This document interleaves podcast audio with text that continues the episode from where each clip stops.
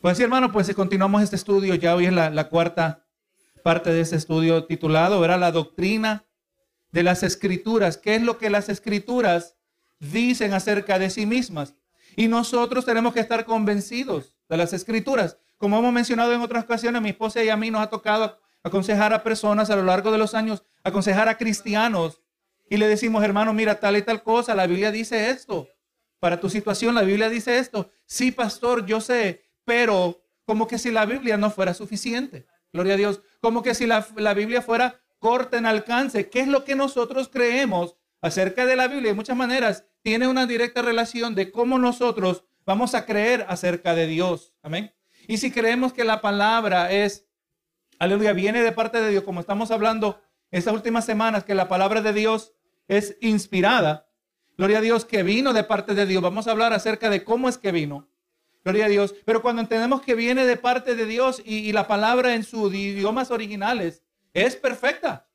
las dificultades vienen en la traducción, era al español, al inglés, pero en el griego y en el hebreo, los idiomas originales, la palabra es perfecta.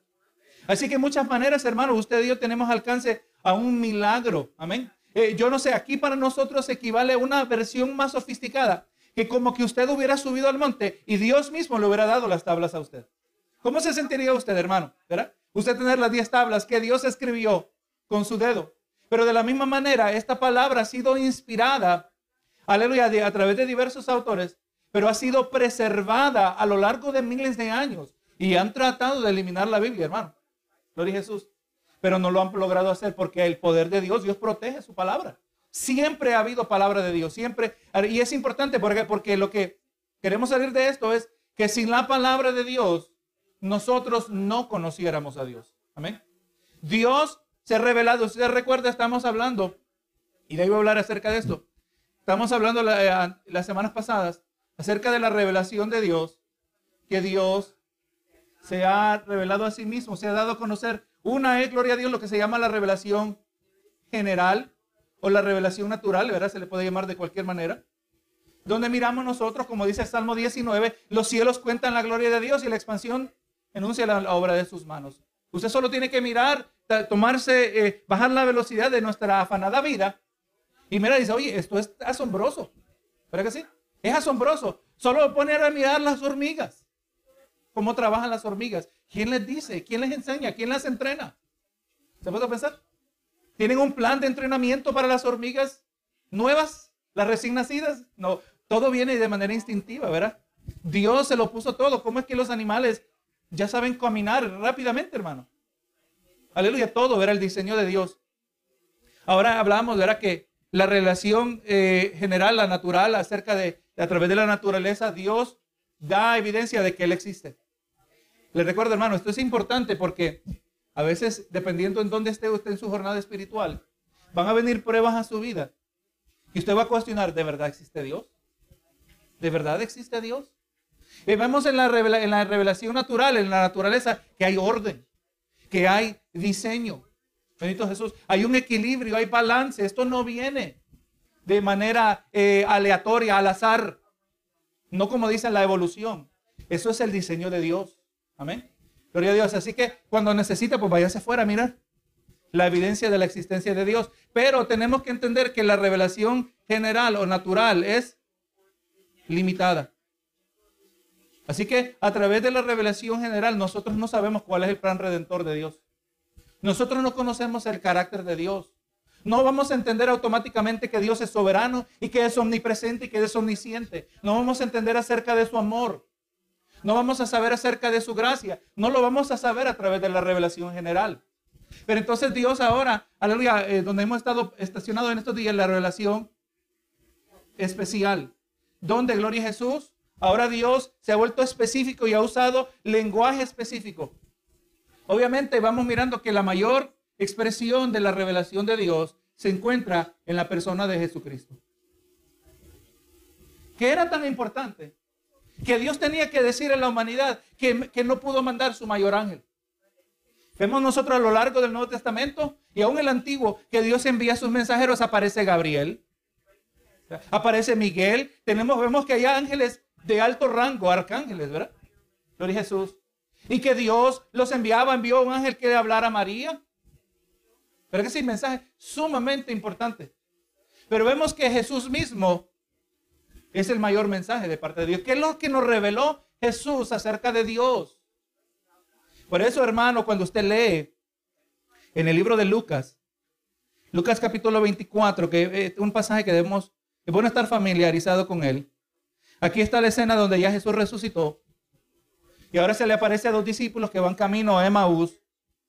Gloria a Jesús. El relato aparece, ¿verdad? Del, verso, del verso 13 en adelante. Aleluya. Y aquí en este pasaje es donde Jesús empieza, pero Jesús, ¿verdad? Le está preguntando a ellos acerca de qué es lo que están hablando. Gloria a Jesús.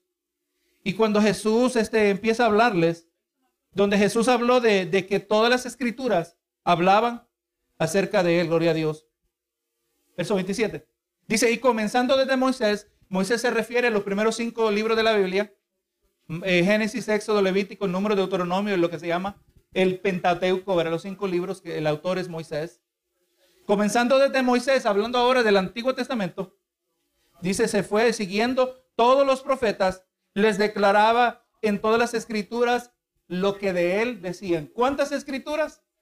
Todas las escrituras. Así que el Nuevo Testamento no tenemos ninguna cuestión.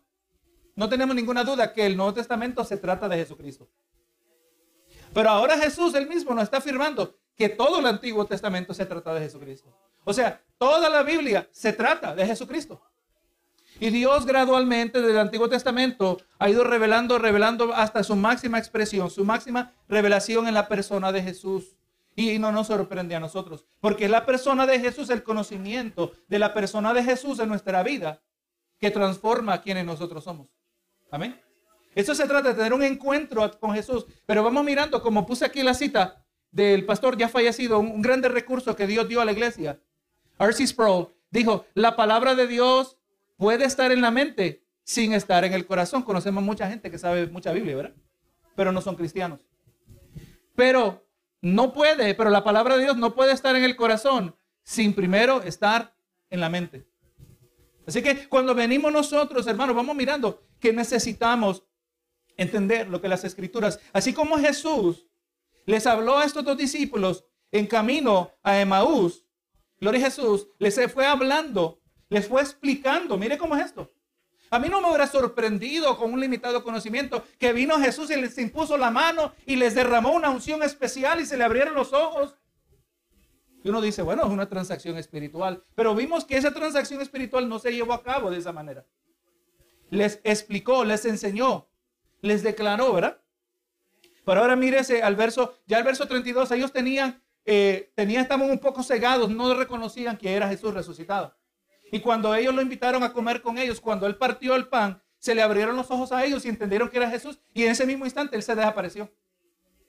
Estamos hablando de Jesús resucitado con cuerpo físico, recuerde eso.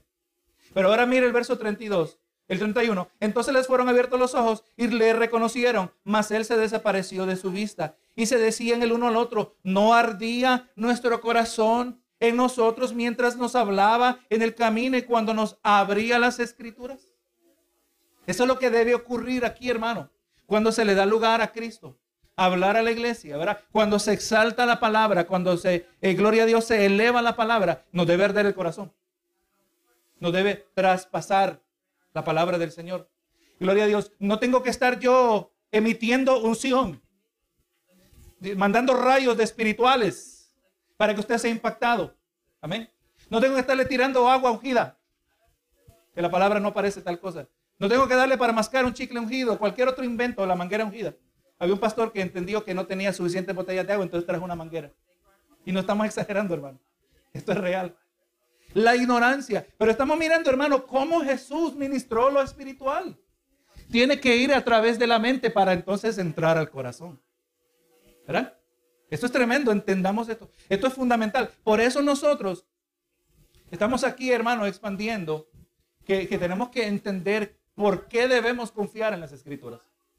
Amén. ¿Qué es lo que la palabra dice acerca de sí mismo? Y la máxima expresión de la revelación de Dios fue la venida de su Hijo Jesús que vino en la carne. Primera, eh, perdón, Juan capítulo 1, verso 14. Y aquel verbo fue hecho carne y habitó entre nosotros y vimos su gloria, gloria como del unigénito del Padre, lleno de gracia y de verdad. El milagro de la encarnación. ¿Por qué sabemos que es un milagro? Porque Jesús nació de una mujer virgen.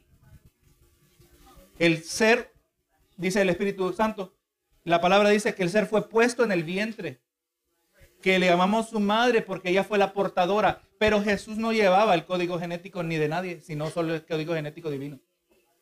Él no llevaba el código genético. Es más, si alguien dice, oye, mira, Jesús como que, estamos aquí especulando, ¿verdad? Oye, como que se parece a María. Cualquiera dice, no, no, no, no es cierto, es que no debe parecerse a María. Porque él no lleva ningún código genético. Si llevara el código genético de María, no fuera ni Dios ni fuera hombre. Porque hubiera sido un híbrido, mezclado, ¿verdad? Y sabemos que para ser el redentor tiene que ser 100% Dios y 100% hombre. Y también no llevaba la mancha del pecado. Amén. Si hubiera llevado el código genético de María, entonces yo hubiera llevado la mancha del pecado. Es un milagro, hermano. Es un milagro. Y, a través de este milagro el Señor está diciendo que es importante el mensaje, que era tan importante que no iba a mandar un ángel para traerlo. Envió su propio hijo. Mire lo que dice Galatas 4:4. Pero cuando vino el cumplimiento del tiempo, Dios envió a su hijo, nacido de mujer y nacido bajo la ley. Era necesario que, tuviera, que viniera a través de un vaso humano para que humanamente fuese aceptado. ¿Verdad que sí? Eh, desde los ojos humanos, Jesús era el hijo de María. Nadie cuestionaba, no había nada anormal, a menos que María sabía que no era esto normal, que era sobrenatural. José sabía que esto era sobrenatural, pero la mayoría de la gente no lo sabía, no lo entendía esto. Nacido bajo la ley. Él vino en el cumplimiento del tiempo. Dios tiene un soberano control sobre el desarrollo de la historia y la humanidad. ¿Cómo estará mirando Dios ahorita el conflicto con Rusia y Ucrania? ¿Verdad que sí? Parece que hay una escalación en, el, potencial conflicto que puede venir. Pero usted y yo tranquilos, hermanos. Yo espero que usted esté tranquilo, ¿verdad? Yo estoy tranquilo, no porque no miro las noticias, sino porque yo sé que Dios está en control. Amén. Aleluya. Y, y, si no, y si se va a poner peor y se puede poner lo peor que uno pudiera imaginar, yo ya sé lo que dice Filipenses. Para mí el vivir es Cristo y el morir es ganancia. Si yo muero, yo salgo ganando. Yo no salgo perdiendo. Es, entonces, el tiempo es ahora, estar preparado siempre, ¿verdad? Pero vemos, hermanos, lo que dice en Hebreos 1.1 y verso 2. Dios habiendo hablado muchas veces y de muchas maneras en otro tiempo a los padres por los profetas, en estos postreros días, dice, ha hablado por el Hijo, a quien constituyó heredero de todo y por quien asimismo hizo el universo. Entonces vamos mirando, ahí, se ahí está la revelación progresiva que Dios, sus métodos, su, revelación ha incrementado gradualmente, ha revelado más. Antes hablaba de, muchas maneras en otro tiempo, por medio de a los padres, por medio de los profetas. Pero ahora, por ahora, estamos mirando que, que la parte principal, cómo Dios se revela, no era como antes. Recuerden, los profetas, en otros tiempos a los padres se le está hablando a los judíos, ¿verdad? La carta de los hebreos. Antes era a través de los profetas, porque porque era el antiguo pacto. Amén. Porque era el Antiguo Testamento. Ahora, recuerde, la carta de los hebreos dijo un mejor pacto, con mejores promesas, por un mejor sacerdote. Y ahora, ahora en el nuevo pacto, podríamos decir, ¿verdad? Ahora en el Nuevo Testamento, antes estábamos bajo la ley, ahora estamos bajo la gracia. Pero ahora en los posteriores días, nos ha hablado por el Hijo, a quien constituyó heredero de todo. Así que vamos mirando que esta revelación de Dios a través de Jesucristo es sumamente importante. Usted sabe que muchas veces maestros de la palabra Tratan, tratan de instruir a, miembros en la iglesia acerca de lo que es la teología. Porque esto es parte de la teología, lo que estamos hablando. Como dijimos, verá, la doctrina de las escrituras o la bibliología, el estudio de la Biblia. Es una rama de la teología. Y vienen pastores y tratan de instruir a sus hermanos en Cristo acerca de, de lo profundo de la escritura. Dice, yo, yo no necesito teología, yo lo que necesito es Cristo. Pero mire la ignorancia. Porque es a través de la teología que nosotros vamos a, conocer a Cristo. Si usted no tiene a Cristo a través de las escrituras, lo que usted tiene es un capricho emocional hacia Dios. Viene un muchachito, dice, estoy enamorado. ¿Y hace cuánto tiempo la conoces? Oh, yo la conocí por primera vez hoy. Si usted y yo entendemos, ya hemos vivido suficiente tiempo, sabemos que el amor no viene a primera vista. El amor se cultiva. Lo que aquel que dice que, se enamoró, no, no, está encaprichado, está infatuado. Y así como está encaprichado, así también se le puede cambiar la moneda. Tienen altos y bajos emocionales. No, nosotros no, hermano. Cuando el fundamento es sólido en la palabra del Señor, nuestro amor se vuelve, tiene sustancia. Y vienen las tormentas y usted no va a cuestionar a Dios.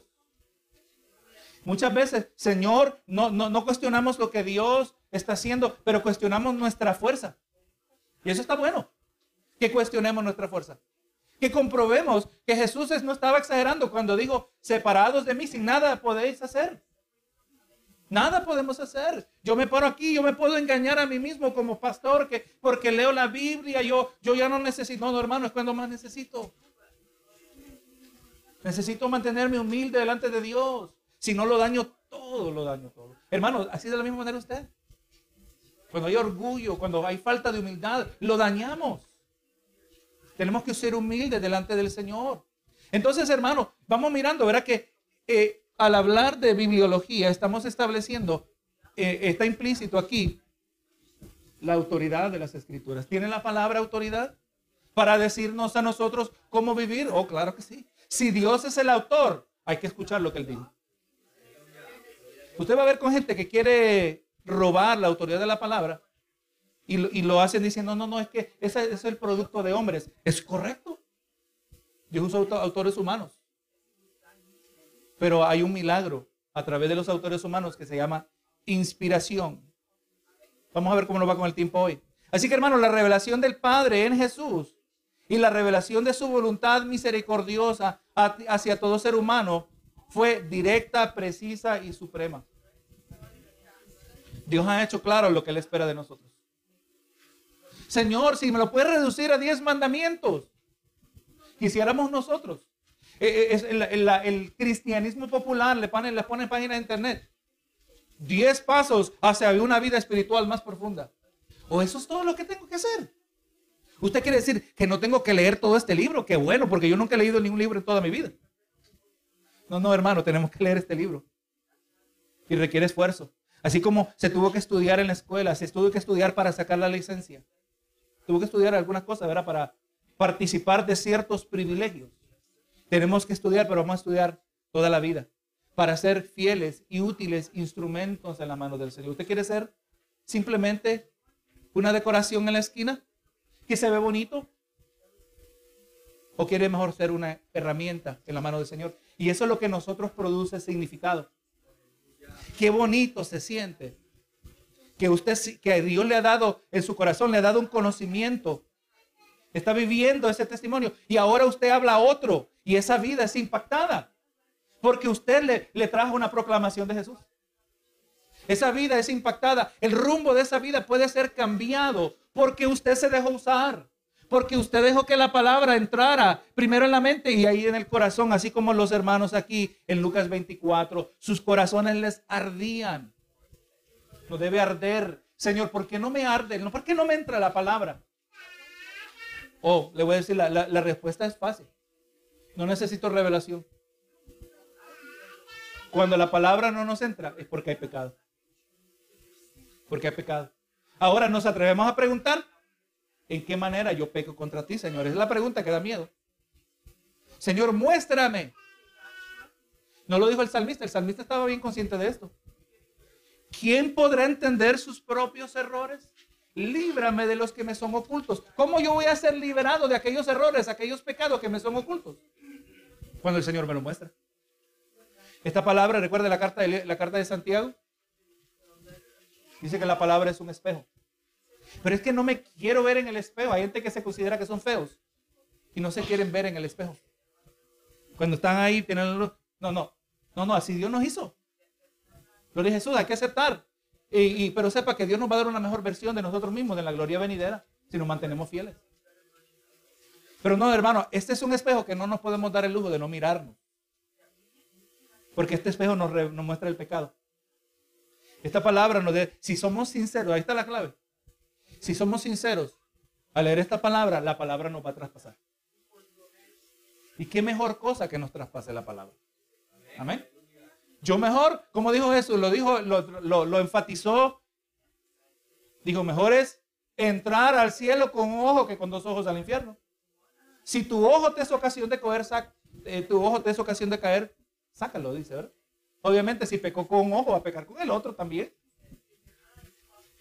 No, tenemos que remover aquello que nos impide a nosotros acercarnos al Señor. Así que hermano, vamos mirando de la autoridad de la palabra que Dios se reveló, hizo su voluntad, hizo sus propósitos notorios de manera directa, precisa y suprema. Dios no simplemente iluminó los corazones y mentes de los profetas y apóstoles para hablar su palabra, pero en instancias específicas los inspiró para que grabaran por escrito los pensamientos, las palabras, las promesas que él quería preservadas para siempre. Hermano, usted y yo tenemos aquí contenido, la parte más nueva del Nuevo Testamento, la parte más nueva de la Biblia, la más reciente, es el, probablemente el libro de Apocalipsis. Ya el apóstol Juan ya tenía para esa edad, tenía sus 93 años, si recuerdo bien. O, fue escrita en el año 93 o el apóstol Juan tenía 93 años, siempre me confundo. Esa es la parte más reciente. Estamos hablando, hermano, de casi 2000 años. La parte más nueva.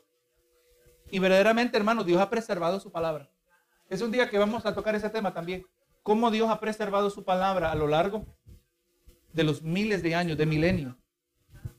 Gloria a Jesús. Y vamos mirando que la escritura es una colección sagrada y forma un entero. Eso es lo maravilloso de todo.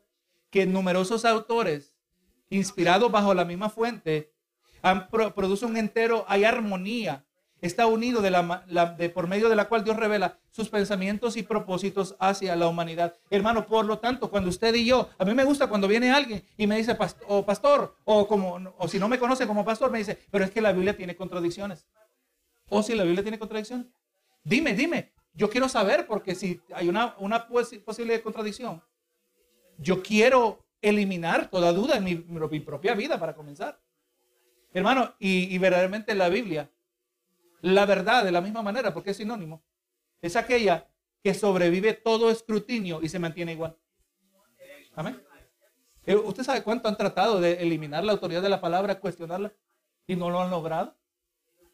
Benito Jesús. No, hermano, en, la Biblia lo que puede haber son aparentes contradicciones. las aparentes contradicciones que vienen como resultado de la traducción, ¿verdad? Traducción humana. Las traducciones no son perfectas. Así que cuando miramos, oh, mire, parece una contradicción. Vamos a mirar si esto es un asunto de traducción. Ahora, vamos a, en el tiempo que nos queda, vamos a hacer una distinción. Y yo sé que esto es algo que normalmente no se habla, pero es de suma importancia. Miramos nosotros, hermano, en la carta, en la misma carta de los hebreos. Eh, el autor a los hebreos, no sabemos con exactitud quién fue el autor. Muchas teorías, posiblemente el autor fue Pablo. Hay unos que dicen que no fue Pablo. Yo soy de opinión que fue Pablo, pero simplemente una opinión. Pero el autor de la carta de los hebreos regaña a los hermanos hebreos, los regaña. Dice, ustedes llevan, y aquí estoy parafraseando, ustedes llevan tanto tiempo que es para que ustedes pudieran instruir a otros, es para que fueran maestros. Pero porque ustedes no han crecido, no han madurado, ustedes ya estuvieran comiendo viandas, pero todavía están tomando leche. Y, le, les da a entender que hay cosas que deberían impartir a sus vidas espirituales, que eran más profundas, pero que ellos no estaban preparados para recibirlas. Amén. Eh, que no se nos diga a nosotros la misma cosa. Amén. Vamos a dejar lo más difícil, lo más profundo para después. Pero ¿cuándo viene ese después? Gloria a Jesús, si se nos deja a nosotros, aleluya, lo dejamos todo para mañana. Especialmente aquello que es de suma importancia. Así que hermano, eh, esto nos debe retar a nosotros que debemos entender que tenemos que profundizarnos más en la palabra del Señor.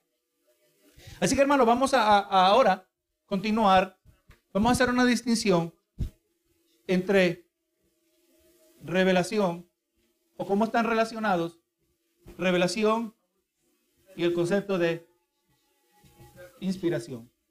Aunque no lo tenía aquí, pero también, aleluya, vamos a hablar acerca de lo que es iluminación. Muchas veces.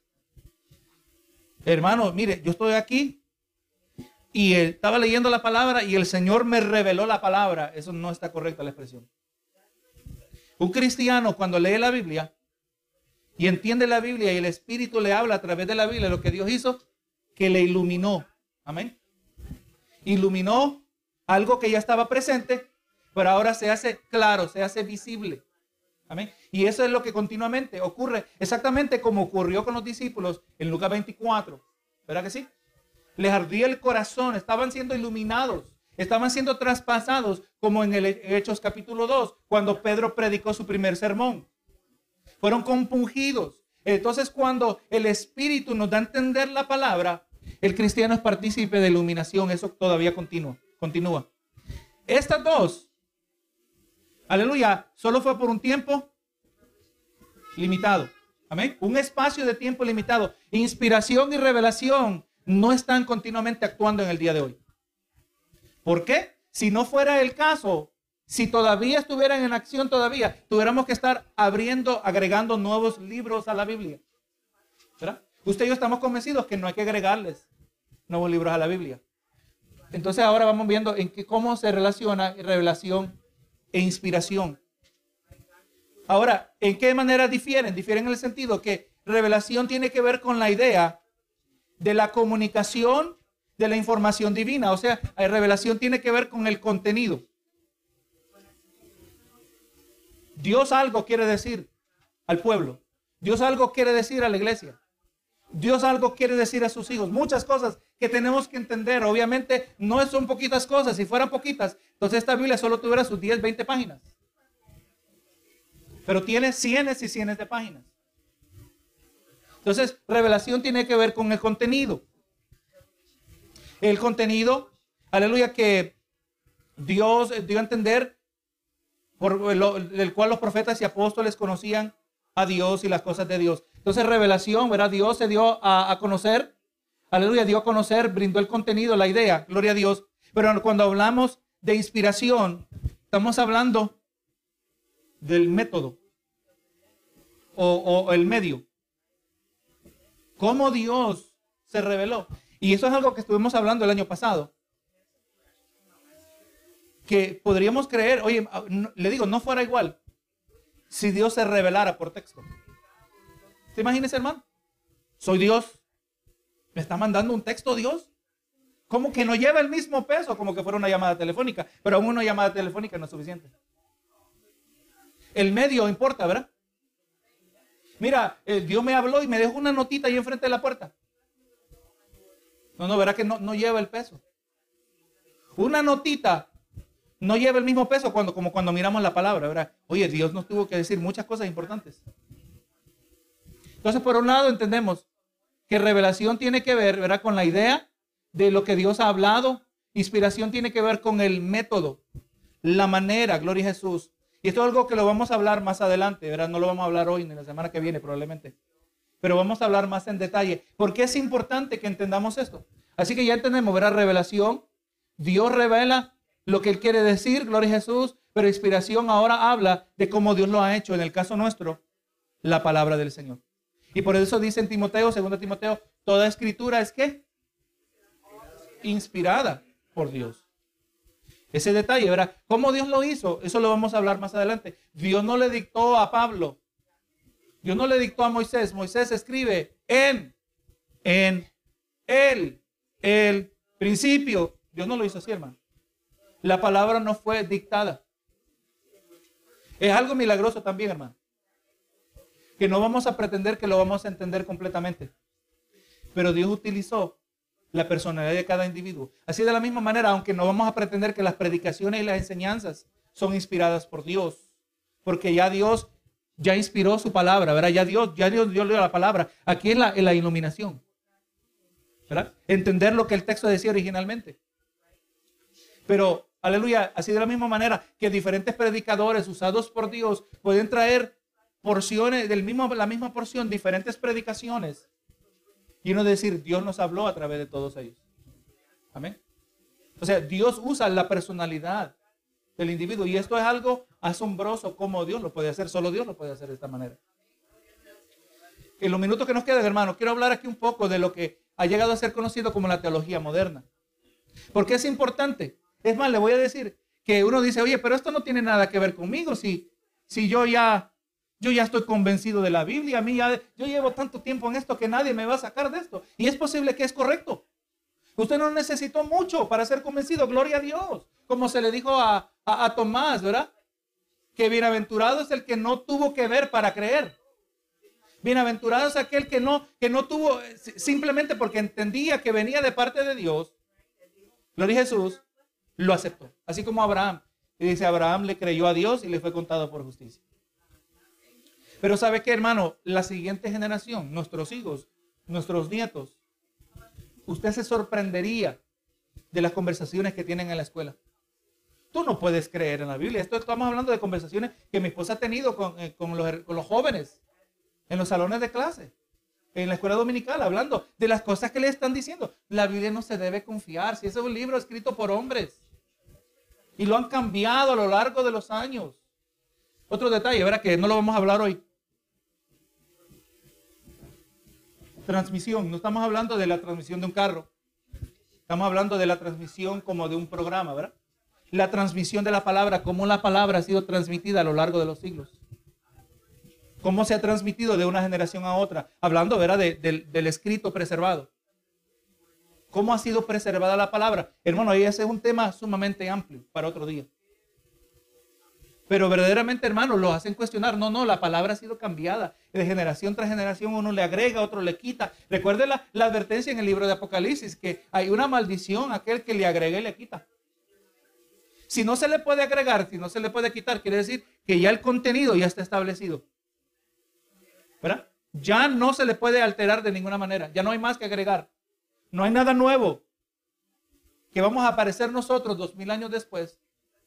Oye, hay algo nuevo. Hoy en día, hermano, mire, están tantos, tantas corrientes tratando de robar la fe de nuestros hijos. Eh, hay una, algo que se llama la nueva perspectiva acerca de Pablo. Nueva, así mismo le llaman ellos. Donde dentro de iglesias se ha adquirido una nueva perspectiva de, para reinterpretar las palabras de Pablo, para lograr, lograr que quepa dentro de los problemas eh, sociales de hoy. Hablando de la, sí, de la justicia social. Usted, hermano, ¿usted lo ve las noticias? ¿Por qué usted cree que en la Florida pasaron esa ley? Que le pusieron un apodo, pero no es, el, en inglés es the Don't Say Gay Bill. La ley donde dice no digas gay. Entonces al, gobernador lo estaban eh, tratando de interrogar los, los reporteros y dime acerca de eh, don't say gay, no digas gay. Él dice, pero ¿dónde dice eso la ley? En la ley no dice nada acerca de gay. En la ley solo dice que a los niños de kindergarten y hasta tercer grado están protegidos para que no tengan ninguna clase de conversación que tiene que ver con sexualidad, homosexualidad. Eso es normal. Eso debería ser normal. Pero está tan mala la situación que tienen que pasar ley para proteger a nuestra niñez. No, no está bien si tú no te sientes que eres niña. Si eres niño en cuerpo de niña, no, no está mal. Si quieres explorar, está la rama de la justicia social, porque usted cree que están compitiendo. Todavía creo que en nuestras esferas hispanas no lo miramos tanto, pero están compitiendo hombres que dicen que son mujeres compitiendo en deportes de mujeres. ¿Qué cree usted acerca de eso? Viene un hombre que levantaba pesas y dijo, soy mujer. Pero cuando se trataba de competir entre los hombres, no era el hombre más fuerte. Pero ahora se mete en el campeonato de las mujeres y las autoridades que no conocen su izquierda de su derecha le dan permiso porque como dice que es mujer. Y ahora viene este hombre y rompe toda clase de récord. No, no, pero es que él es mujer porque dice que es mujer. Así como este otro que dice que es dragón porque él es dragón porque dice que es dragón. O este otro que tiene 50 años, pero no se identifica ni como mujer ni como dragón. Se identifica como un bebé y duerme en una cuna y se pone pañales. Esto no es inventado, hermano. Decía, ¿quieres ahorrar dinero en tu seguro? ¿Has escuchado esta noticia, verdad? Seguro. el anuncio, ¿quieres ahorrar dinero en tu seguro? Se le dice a los varones, identifícate como hembra porque las hembras pagan menos. ¿Es verdad? Las hembras, entre más jovencito el varón, más caro el seguro. Pero si dice que es mujer, Solo tiene que firmar un papel. Soy mujer. Y ahora le baja el seguro. Estamos, hermano, en un tiempo. Hermano, todo esto está relacionado. La justicia social, Black Lives Matter, la igualdad entre los gays. Todo esto está relacionado, hermano. Y todo ha comenzado, ha sido eh, continuamente, gradualmente, cuestionando la autoridad de la palabra del Señor. Por eso, hermano, esto es sumamente importante. Quizás usted no necesito convencerlo, pero necesito, eh, aleluya, instruirle para que usted pueda instruir a la siguiente generación, a lo que usted tiene acceso. Gloria a Jesús. Es sumamente importante, es lamentable. Cuando se lee en el libro de Josué, se lee en el libro de jueces. Dice, y murió la generación de Josué. Murió Josué y todos aquellos que habían conocido a Moisés. ¿Y qué es lo que nos dice el siguiente eh, eh, segmento? Dice, y cada uno empezó a hacer lo que le parecía bien ante sus propios ojos. Eso es lo que estamos mirando hoy, hermano. ¿Pero qué están haciendo? ¿Lo que les parece bien? Oh, hermano, estamos mirando. Sepa, y esto es algo que un día lo vamos a desarrollar más. Estamos mirando juicio en esta nación. Actualmente lo estamos mirando. Estamos viendo el comienzo del juicio. Mucha gente inteligente, sin ser cristianos. Eh, le he hablado bastante de este hombre, eh, Jordan Peterson un hombre que ha leído mucha literatura.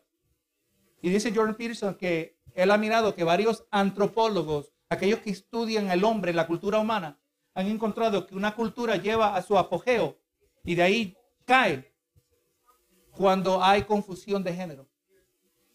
Amén. Eso es lo que ocurrió con los romanos. Eso es lo que ocurrió con los griegos. Había perversión, hermano, entre ellos. Y su cultura colapsó. Y este hombre Dice, es cierto, y, un hombre que no es cristiano. Y él dice, estamos mirando, estamos acercándonos al colapso de la sociedad. Necesitamos, hermanos, nosotros el firmamento de la palabra de Dios.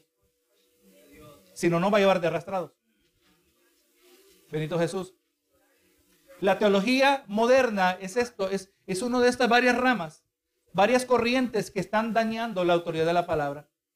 Y ahí es donde miramos la importancia de conocer acerca de la revelación especial de Dios por medio de su palabra. Existen individuos cuya perspectiva acerca de la centralidad que la, que la Biblia requiere, aleluya, esto, y esto es lo que la, la iglesia ha creído históricamente. Han formulado lo que ha llegado a ser conocida como teología liberal. Y de acuerdo a la teología liberal, no existe necesidad de revelación especial. ¿Cuál es la revelación especial? Le pregunto otra, otra vez, si he estado poniendo atención. ¿Cuál es la revelación especial de Dios? Jesús. Y ahora, ¿cómo nosotros tenemos la revelación de Jesús? En la palabra, ¿verdad? No es que usted se conecta a un éxtasis espiritual y si usted dice Jesús, Jesús, Jesús, cien veces, Jesús entra y le habla. No, no, es a través de la palabra, ¿verdad?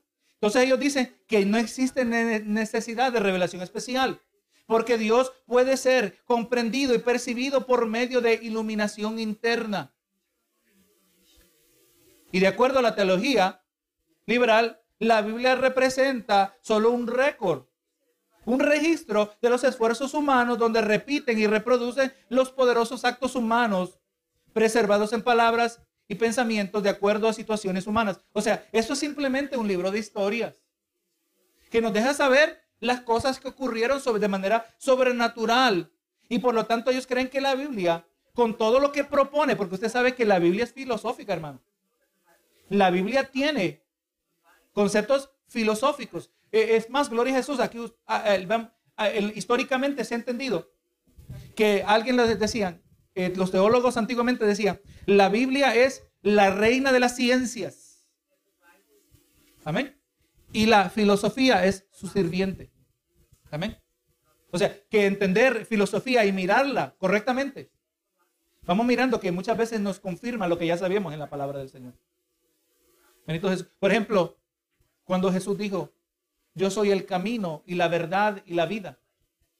¿Verdad? ¿Qué es verdad? ¿Cómo sabemos lo que es verdad? Pregunta la filosofía.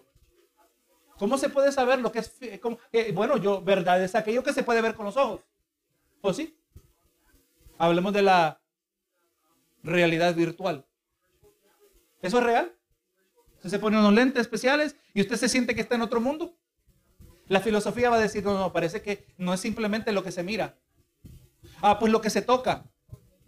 Pero entonces vienen otros diciendo los científicos, es que lo que se toca no es real porque lo que tú interpretas como tacto es simplemente una serie de, impulsos eléctricos a través de tus nervios y, tu, y tu, tu cerebro lo interpreta como, como algo palpable, algo áspero, algo rígido, algo suave.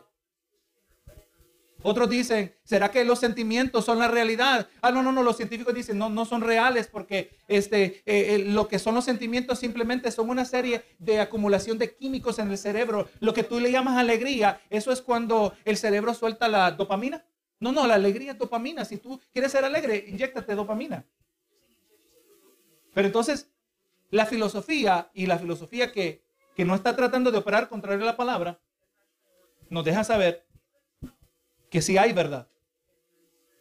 La filosofía dice, hoy dicen los, gente, esta gente de la teología liberal también y otros grupos, no existe verdad absoluta. No existe una verdad universal, dicen ellos. Pero en el proceso de decir que no existe una verdad universal, están diciendo que lo que ellos están diciendo es una, una, una realidad universal. No existe ninguna realidad, ninguna verdad universal, excepto la verdad universal que acabo de decir. Por lo tanto, yo sé que hay que pensar acerca de esto. La lógica misma afirma, la lógica misma afirma que tiene que haber verdad, hermano. Una verdad. Y ahora viene Cristo y dice, yo soy la verdad, el camino, la verdad y la vida. Entonces, hermano, todo esto para decir que verdaderamente, aunque ellos dicen, ¿verdad? Que hay que rechazarlas como la revelación de Dios y, y le dan más peso a un encuentro personal del creyente y mirado como la única revelación o evento de revelación iniciado por Dios. Lo que cuenta, y esto hermano, aunque esto aparece en diferentes facetas, hay iglesias que enfatizan más tus experiencias con Dios que la palabra de Dios. Amén. Todo está formulado. Tienen la música. Es más, usted llega y hay un mundo, fondo musical. No estoy diciendo que tener un fondo musical cuando llega al culto es algo malo necesariamente. Pero cuando es parte de una mentalidad. Entonces cuando usted llega ya está el ambiente. Pero lo que nosotros pensamos que un ambiente espiritual es simplemente un ambiente emocional. Bien, simplemente puede ser eso. Eso lo he mencionado en varias ocasiones. Usted ve una película y la película le dice cómo usted se debe sentir. ¿Cómo le dice la película? A través de la música. Una escena de suspenso. De suspenso, ¿verdad? Una, una escena de reconciliación. No tiene la misma música. Ahora, trate de mirar la película sin la música, si se pudiera hacer. No es lo mismo. O como cuando usted mira un programa de comedia, usted sabe que mirando Chespirito a lo largo de los años, se fuera muy diferente si no tuvieran las risas pregrabadas. ¿Verdad que sí? La gente riéndose y el, grabado no tiene el mismo impacto. El programa le dice a usted cuándo se tiene que reír. Nosotros reaccionamos a la música. Entonces venimos a la iglesia y pienso que el aquí está Dios, yo lo siento ya, pero lo que reaccioné es a la música. Es posible que Dios puede estar, pero no automáticamente puedo saberlo solo basado en la música.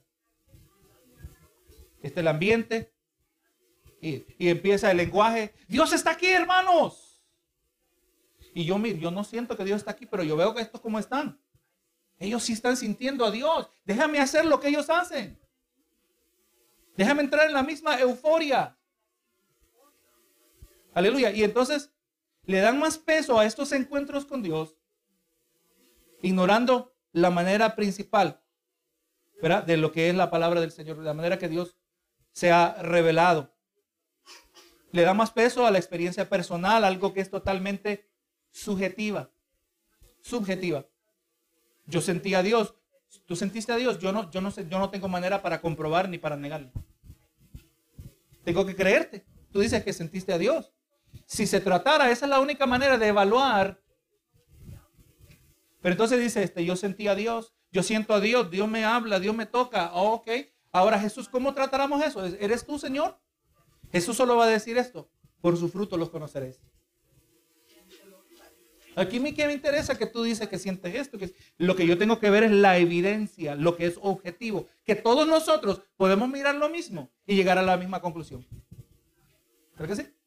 Eso es objetivo. Ellos enfatizan la experiencia personal que es totalmente subjetiva en vez de reconocer las preservadas escrituras que somos objetivas. Entonces ya la palabra a mí Jesús me dice, por su fruto los conoceréis. No, yo tengo llamado pastoral. O sí, tiene llamado pastoral. Vamos a ver tu vida. ¿Cómo estás viviendo? ¿O estás viendo pornografía?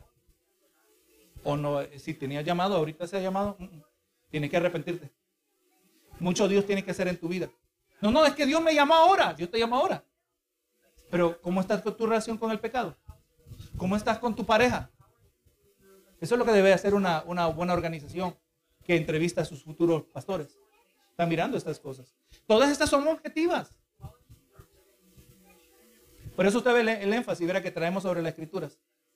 Y esto también implica, o da por entendido, que no puede haber ninguna revelación donde esta no es recibida o donde el hombre no tiene un encuentro con Dios. Así que ellos, Gloria a Jesús, eh, le, enfatizan el encuentro personal. Mientras miren lo que dice Segunda de Pedro, y con esto vamos a terminar.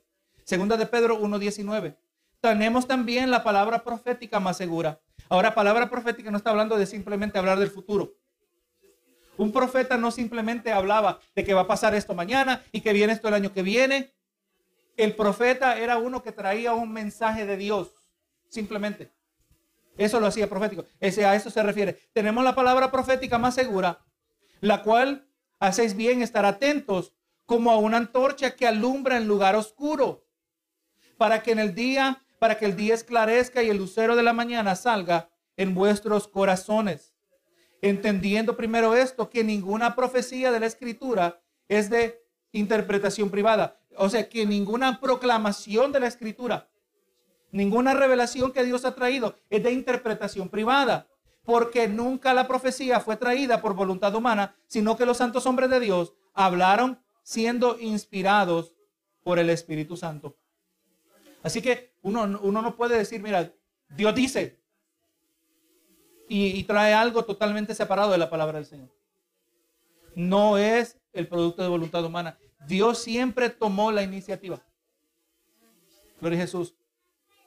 Y obviamente nos queda bastante, así que no lo vamos a, traer sino hasta la semana que viene. Bueno, vamos a quedar hasta ahí, aquí hasta ahora, gloria a Dios.